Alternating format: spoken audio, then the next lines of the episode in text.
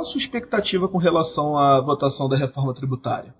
na realidade, eu não, não, tenho grandes expectativas é, com essa reforma. Eu acho até que é, pode acabar não saindo nada, saindo alguma, algum remendo que pouco significado vai ter.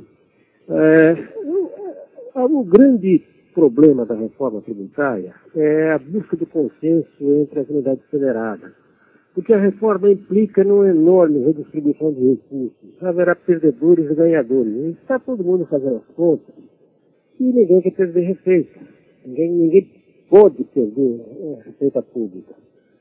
É, então, quem vai se sair a reforma, quem vai acabar perdendo é o contribuinte, porque para que não haja perda de ninguém é preciso um aumento brutal de carga tributária.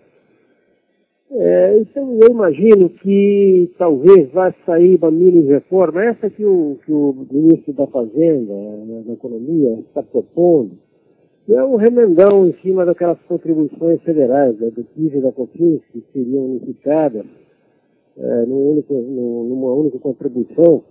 Isso, isso representaria sim uma simplificação, mas não é longe de, de, de atender as necessidades do, do, país, as necessidades da economia. E não aguenta mais esse sistema tributário maluco que, que vem nos torturando há duas ou três décadas.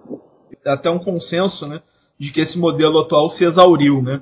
Na sua opinião, por que, que isso aconteceu e o que precisaria ser alterado aí nessa nova proposta é, para tentar atualizar o sistema?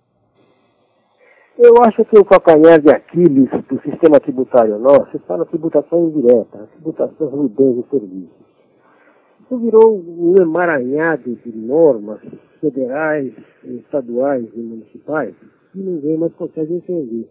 E basicamente o problema está na área da tributação do consumo é, estadual. É o, chamar, o nosso ICMS, que virou uma coisa de maluco.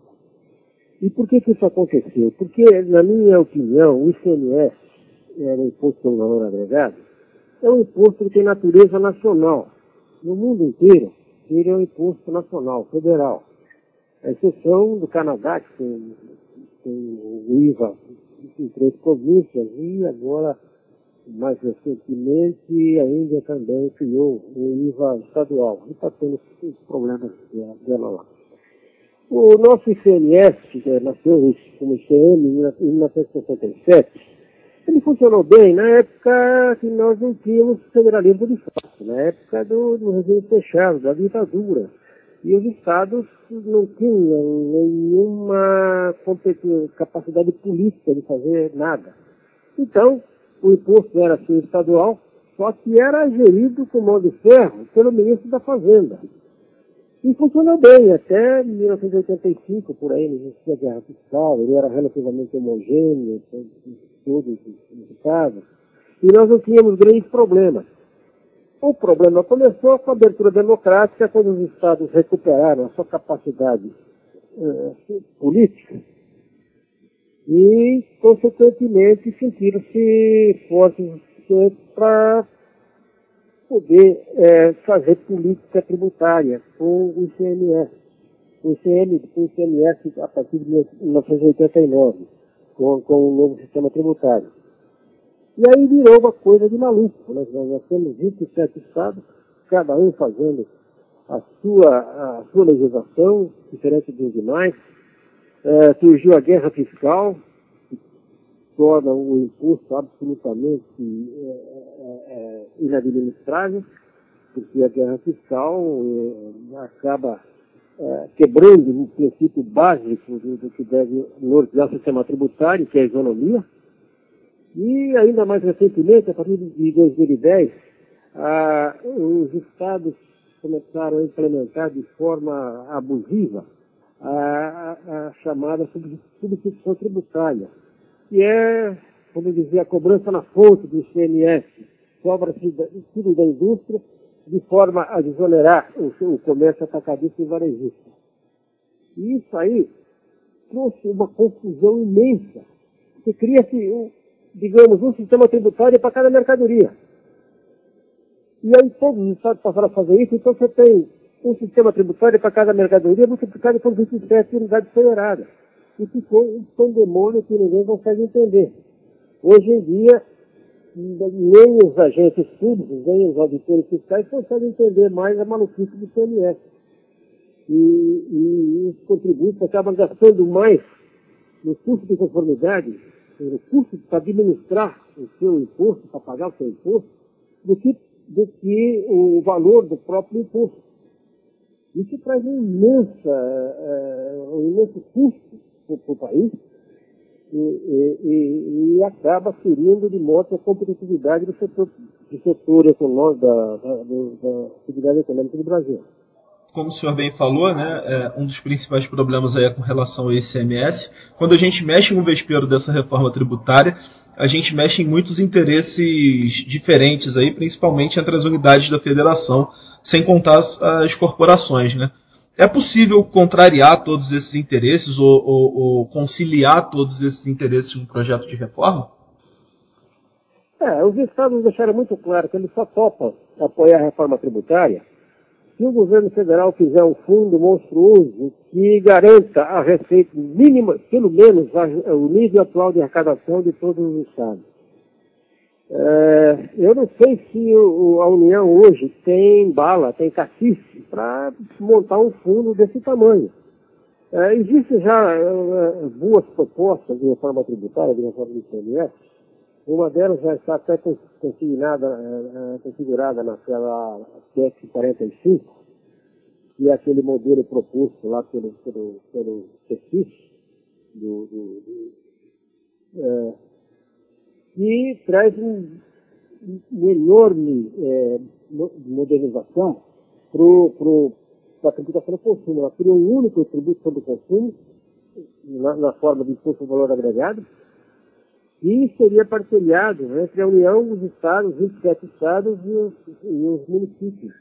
Essa sim seria uma reforma de piso, acabar com todos os tributos sobre o consumo estou falando de impostos contribuições, é, e teremos um único imposto sobre valor agregado, e partilhado entre os presidentes do governo. É, essa, essa, essa reforma, esse modelo, é, é, é muito difícil que seja apoiado por todos os estados, porque haverá um enorme número de estados perdedores que jogarão suas bancadas para boicotar a emenda constitucional necessária para implementar o sistema tributário. Mas, enfim, vamos ver se o, o, o Congresso, se o, o, nosso presidente, o nosso presidente da Câmara, tenha, tenha força para fazer andar essa proposta. A própria União parece que não gosta muito dessa proposta, quer fazer, quer fazer passar a proposta dela, que é bem mais simples, que mexe basicamente é física aqui. É, então, eu não sei se essa proposta terá o necessário apoio de dois terços da, dois terços da Câmara em duas votações, e depois dois terços, dois terços, não, perdão, três quintos da Câmara, e depois três quintos do Senado, tá? que é o quórum necessário para aprovar uma emenda constitucional.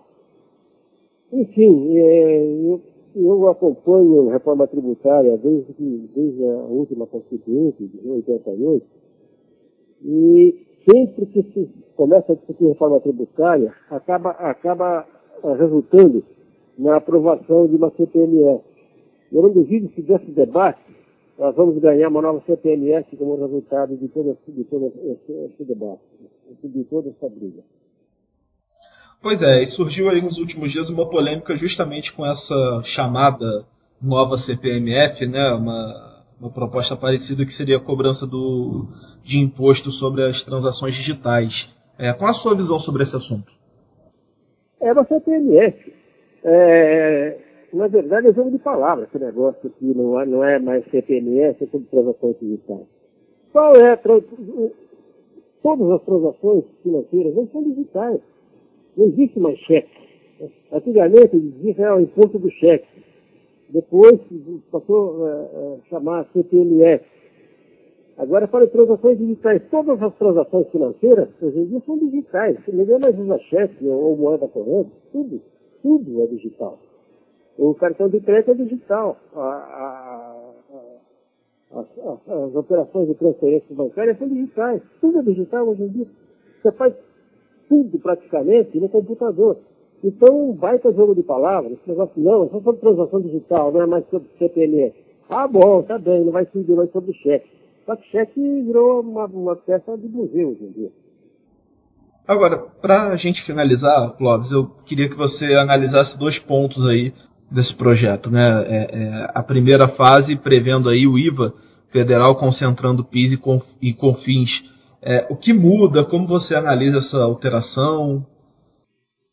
Essa alteração, do ponto de vista é, formal, ela é boa, porque ela simplifica bastante. Né? A, a legislação do PIS e da COFINS hoje é uma coxa de retalho.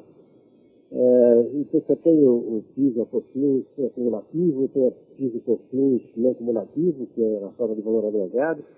Enfim, é uma confusão dos diabos.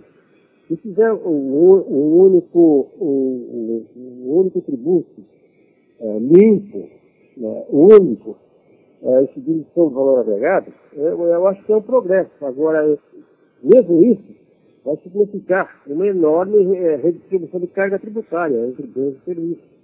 Porque você tem uma infinidade de alíquotas de PIB de COFINS, e na hora que unifica tudo isso, você vai ter setores que vão, vão que aumentam de carga tributária e outros vão ter diminuição de carga tributária na hipótese que se pretende arrecadar a mesma coisa com o novo imposto.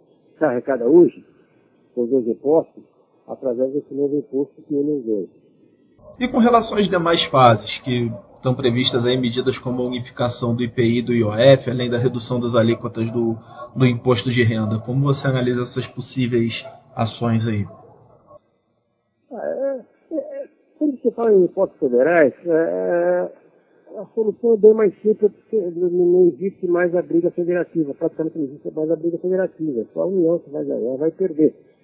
É, sim, é, essas modificações vão implicar em aumento de carga tributária é, para muita gente, para muitos setores. Isso vai, vai implicar, certamente, em, em críticas, em, em contrários ao andamento da, da, da mudança mas é bem mais simples do que se fazer uma, uma grande reforma tributária que mexa com os três níveis do governo, com as 27 unidades federadas, com 6.500 municípios, que, que tem uma força imensa na, na, no Congresso Nacional, os municípios. Mas quando se fala só em tributo da União, é, a briga é só é, União versus contribuinte. Então é uma briga um pouco mais simples e que, que pode, eventualmente, o governo conseguir levar avante. O imposto de renda, por exemplo, está cheio de injustiça, está é, cheio de benefícios fiscais sem sentido, e representam enorme evasão de renda, e que poderiam ter que ser revistos. Agora, a União, vamos ver se ela tem, tem força para levar avante essa proposta, porque o, o, o Poder Executivo Federal parece que vive em permanente conflito com o Parlamento, e é o Parlamento que tem que aprovar isso. Então, vamos ver a habilidade do nosso Paulo Guedes de levar avante essa proposta.